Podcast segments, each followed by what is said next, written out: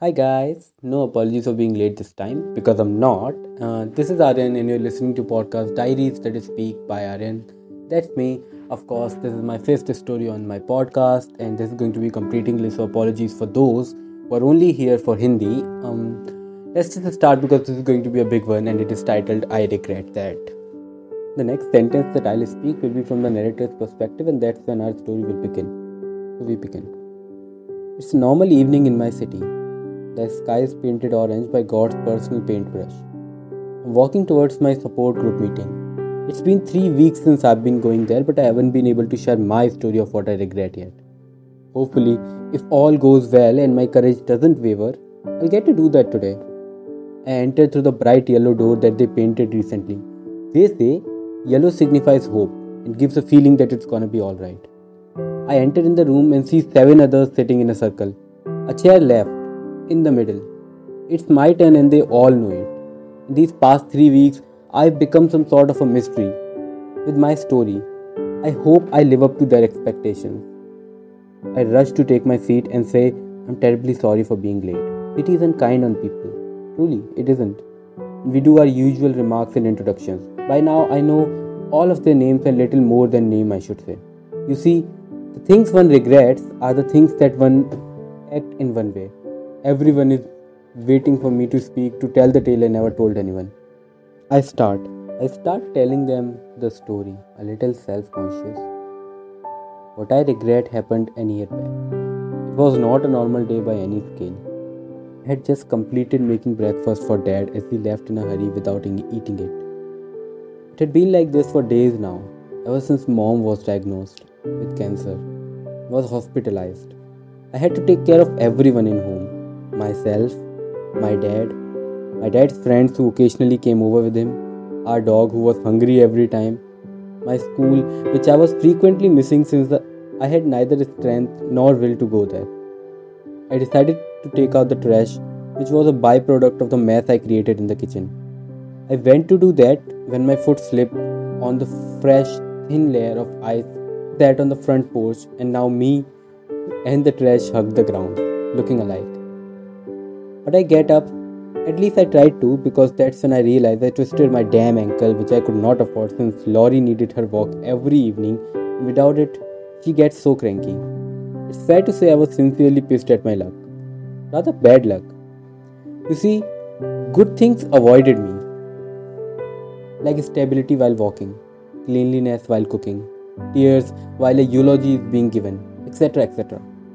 I went in to do something about my ankle. It wasn't too bad since after a while I could walk. I cleaned the kitchen, decided to take a shower. On my way out on the slippery floor, I did not fall. I checked my notifications on my very old phone. There were many, mostly about how I'm doing, genuine questions about my health, mental state, but I just could not deal with answering them. I decided to dress up in the most unfashionable way and succeeded without even trying. I was in the process of deciding what to busy myself with next when the doorbell rang. It was my best friend of past six years, hmm, now seven. He held a pile of books in his hand, which only meant that new assignments and homeworks were given. We were going to work them. I stopped when the person on the chair 3 made a sympathetic noise. He recently lost his brother in a battle with cancer. He regrets it because he had he had cancer as well, but he survived, and he blames that when he told his brother that pain is too much and we should give up and let go, that is the reason his brother died. Cancer is a curse which is cruel enough to make the cure look evil. Number two put a hand on his shoulder, and we all said, We are here for you, three. I continued with my story. A little less self conscious. I welcomed my best friend. We decided to enter a pizza, which we regretted. I tried to focus on the homework, which was so hard. Half hour went by, and I wrote only three lines. And then he said, Do you need some help with that? To which I said, No, I just can't focus. Maybe I'll finish this later. He said, You always say later, and I can still see your last week's work being pending. I said, It's not picnic for me, you know.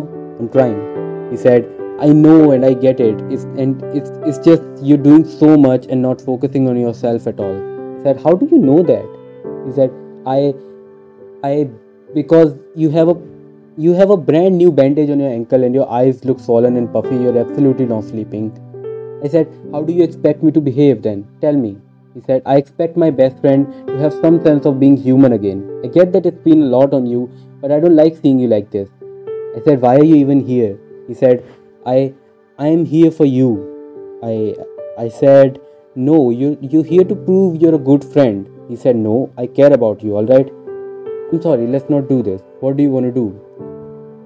Instead of this, this goddamn assignment that's making us fight, he said, I want you to leave. He asked, shocked, What? I said, Yes, I don't want sympathy. God, all of you are so, so similar, even you. He said, You do know I'm here for you, right? And I'm not leaving. I said, Just go, please. I don't want to see you. I shouted at him and made him leave. I had no idea what I was doing. I decided to take a nap instead of going after him. Of course, he was right. My eyes did look puffy. Sleep avoided me till then, but the anger in me made me sleep easy that day. I stopped when number 5 chuckled a little. She was suffering from insomnia ever since her father ran away. She sees her mom crying every day and regrets not telling her about the secret girlfriend that her father had. She blames herself that she could have saved her mom some hurt. And I was a little happy to see her chuckle softly with those burdened eyes that watched my very poker face. Number 6 said, You will sleep again, Aurora. and we all gave a snort, and I continued. No self consciousness now. Another doorbell woke me up at around 5. My dad was back, accompanied by a six pack beer. I was used to it. I reheated the breakfast mac and cheese for him only to know that he ate outside. He came up to me and said, You're trying to be so strong, honey. You're the best kid one could ask for. I couldn't care for it. It was the alcohol speaking. My father wasn't what you would call expressive, but it felt good that someone was acknowledging me. And then I remembered. Someone else who acknowledged my strength. Someone who cared. I went up to my room and called my best friend. One ring, no pickup. Two rings, no pickup. I almost gave up when he picked up at the third ring. Before I could even speak anything, he said, He said, I'm sorry. I acted like a jerk. Of course, you needed space. And I said, You are sorry? I'm sorry. I am a jerk. I don't need space. I need you. To which he said, You mean that, or is it another one of your mood swings? I said, Of course, I mean that. And what do you mean, mood swings? I wasn't knocked up, you know. I was stopped when number 7 made a disapproving sound. She lost her unborn child in an accident. She was getting late for home and instead of waiting for elevator decided to take the stairs. She slipped even in her pregnancy shoes and doctors couldn't save Marlo, Marlo, the unborn boy, was loved so much but he would never know that. She regretted that day till now because it was her only chance at having a child. I apologize for saying knocked up. Number 6 gave a sympathetic pat on her shoulder and I moved on. We smiled stupidly on our phones for acting the way we did, and then he said, You ever think about what would happen if we weren't friends? I asked, What do you mean? He said, I mean, if we were anything else. I asked again, like like you being my dad? He said, Maybe. What would that be like? I said, Weird and impossible because we're the same age. He said, How do you change such a pure conversation to trash? I said, It's my superpower. He said, I have a confession. I said, Confess away, trashy dad. He said something that I never thought he would say. He said, I like you, like like a lot. I mean, I don't know what it means. Then he paused and said, Actually I do. It's it's more than that. I love you so much. So much that it hurts to see you hurt. And I would appear on your doorstep again and again and bring homework and pizzas and anything you want. I I stopped right there. I, I didn't know what to do. So I said, I can't decide what to say to that. He said, Do you feel same or something? Do you even feel anything? I, I, I still doesn't didn't know what to say, so I just said I um I and then he said, I usually don't have to wait this long for an answer, you know. I said I said I do like you a lot. I don't know what it what it means. I just then my dad called me downstairs probably to finish the breakfast mac and cheese. Since like sleep avoided me, I avoided food. I said I'll talk to you soon and I went down to see what I hoped I would never have seen. I cut that call, but then I saw my dad crying, holding a phone in his hand. My dad crying. Never thought I'd see my dad cry. But I did. I asked him and he told me your mom. She's she's not okay. I panicked but I still told him, Dad, we'll go now, okay? Don't cry. I drove us to the hospital and rushed to the most depressing ward there. Cancer ward. Maybe second most, after the morgue room, which I would have been visiting soon too. I waited outside the room. After about an hour of waiting, doctors came and told us the second best thing I had heard in the whole damn month. They told us that she's improving.